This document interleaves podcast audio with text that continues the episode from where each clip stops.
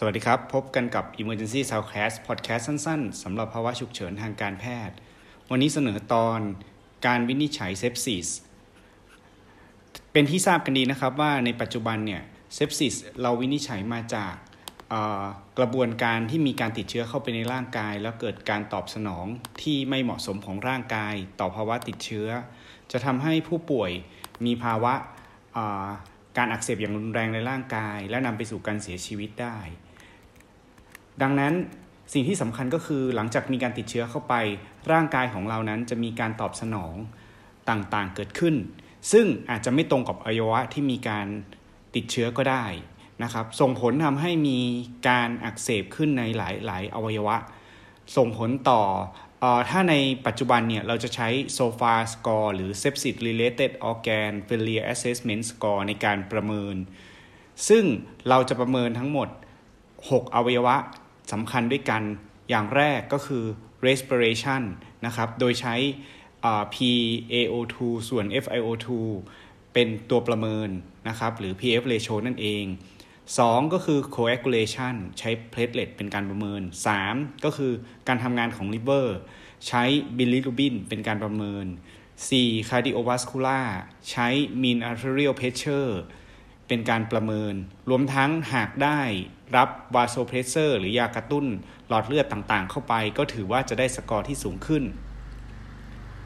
5. คือใช้ central nervous system เป็นการประเมินนะครับ ก็คือใช้Glasgow Coma Score เป็นตัวประเมิน และ 6 ก็คือดู renal function โดยใช้ creatinine กับ urine output แต่อย่างไรก็ตามเราต้องเข้าใจว่ากระบวนการนี้เนี่ยเป็นการประเมินโดยดูจาก baseline เดิม ดังนั้นถ้าคนไข้เนี่ยมี creatinine ที่สูงอยู่ตั้งแต่แรก และคนไข้ creatinine เท่าเดิมนะครับคือได้ 2 เท่าเดิม สมมุติว่าเป็น 2 เท่าเดิม ขณะที่มีการติดเชื้อ นั่นแสดงว่าคนไข้เนี่ยไม่ได้มี organ dysfunction เพิ่มเติม ดังนั้นเราจะถือว่าครั้งนี้เนี่ยไม่ได้มี kidney failure เกิดขึ้นจากภาวะติดเชื้อ เราจะไม่นับคะแนนตรงส่วนนี้ ทั้งนั้น ทั้งนี้เนี่ยในเวลาเราประเมินทุก ๆ ครั้งอย่าลืมนะครับว่าเราจะต้องใช้สกอร์ที่เพิ่มขึ้นจาก baseline เสมอ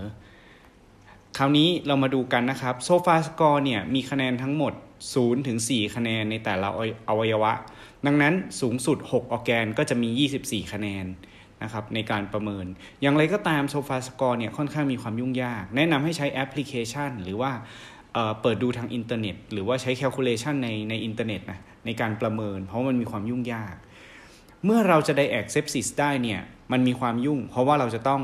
รอถึงประมาณรอจนแลบออกเป็นส่วนมาก ดังนั้นถ้าเราจะประเมินดูคร่าวๆแล้วเนี่ยเราจะเห็นว่าจะมีบางออแกนที่เราสามารถตัดสินใจได้เลย ว่าคนไข้เนี่ยมีภาวะเอ่อ failure organ หรือเปล่า เช่น respiration conscious แล้วก็ cardiovascular ก็คือ BP เพราะฉะนั้น 3 ออแกนเนี่ยก็เลยเป็นออแกนที่มีความสำคัญ และสามารถเห็นได้ตั้งแต่จุด screening เบื้องต้นอย่างนั้นวันนี้จะขอแบ่งกระบวนการเป็น 2 ขั้นตอน กระบวนการที่ 1 เราเรียกว่ากระบวนการ screening หรือการคัดกรองณหน้าห้องฉุกเฉินนะครับ โดยที่โดยทั่วๆไปเนี่ยในปัจจุบันเนี่ยเขาจะแนะนำให้ใช้ qSOFA ซึ่งตัว qSOFA แปลว่า quick SOFA ก็อย่างที่บอกเลยดู respi ดู blood pressure แล้วก็ดู alter mental status ถ้าจะท่องง่ายๆ ก็ท่องเป็นแบท B ก็คือ blood pressure ต่ำนะครับร้อยกว่าน้อยกว่า 100มิลลิเมตรประหลอด 2. A alteration mental status 3. ก็คือ tachypnea หายใจไว มากกว่า 22 ครั้งขึ้นไป ถ้ามี BAT เมื่อไหร่ แสดงว่าคนไข้เนี่ยได้ quick SOFA แล้วนะครับ โดยเมื่อไหร่ก็ตามเนี่ยคนไข้เนี่ย มีคะแนน quick SOFA นะครับเพียง 2 คะแนนก็ถือว่าเราสงสัยภาวะ sepsis มากแล้ว ทั้งนี้ทั้งนั้นกระบวนการนี้เป็นกระบวนการ screening เท่านั้น แต่อย่างไรก็ตามหากคนไข้มีคะแนน qSOFA มากกว่า 2 คะแนนเท่ากับมากกว่าเท่ากับ 2 คะแนนขึ้นไป 3 ใน 4 ของคนไข้เนี่ยอาจจะเสียชีวิตได้ทีเดียว ดังนั้นจากการทำการวิ ศึกษาวิจัยมาก่อน พบว่า quick SOFA เนี่ยมีความแม่นยำมากในการ screening คนไข้นะครับดังนั้นแนะนำให้ใช้ quick SOFA เป็นกระบวนการในการ screening หลังจากนั้นถ้าคนไข้เนี่ย quick SOFA 2คะแนนขึ้นไป หรือคนไข้เนี่ยเรายังเห็นและเรายังมีความสงสัยว่าคนไข้จะเป็น sepsis ก็ให้ work up คนไข้เข้าสู่กระบวนการ work up sepsis โดยสิ่งที่ต้อง work up ก็ได้แก่ การเจาะ CBC platelet นะครับ BUN นะครับ และถ้า sat drop นะครับ ก็แนะนำให้เจาะ blood gas เพื่อจะดู PF ratio นะครับ อันนี้ก็จะเป็นสิ่งที่เราจะต้องใช้ในการประเมินคนไข้ ดังนั้นทั้งหมดเนี่ยเราก็จะได้ SOFA score ออกมา หลังจากนั้นประมาณ 1 ชั่วโมง อย่างไรก็ตามหากกระบวนการ screening เนี่ยเข้าได้ว่าคนไข้เป็น sepsis ก็แนะนำว่าอย่าล่าช้าในการให้ antibiotic หรือในการ resuscitation คนไข้นะครับ เพราะกระบวนการนี้เป็นกระบวนการที่มีความสำคัญเนาะดังนั้นฝากไว้ง่าย ๆ ครับว่าในปัจจุบันเนี่ยกระบวนการก็จะมี 2 ขั้นตอน ขั้นตอนแรกเมื่อคนไข้มาถึง screening นะครับ BAT blood pressure alter mental status แล้วก็ tachypnea ถ้าเข้าได้เข้าสู่กระบวนการ screening เมื่อมี 2 ข้อขึ้นไปนะครับ เมื่อมีมากกว่าเท่ากับ 2 ข้อ 2 ก็คือเมื่อไหร่ก็ตาม ถ้าเราสงสัยก็ให้ทำการ work up sepsis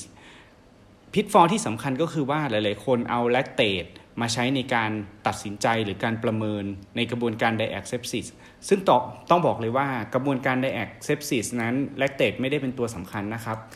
แต่เป็นตัวที่มีความสำคัญในการ diag septic shock คือหลังจากที่ SOFA มากกว่า เพิ่มขึ้นมากกว่าเท่ากับ 2 แล้ว ขั้นตอนต่อไปหลังจากที่เราเห็นว่าคนไข้มีภาวะช็อก เราจะทำการโหลดน้ำหากโหลดน้ำไป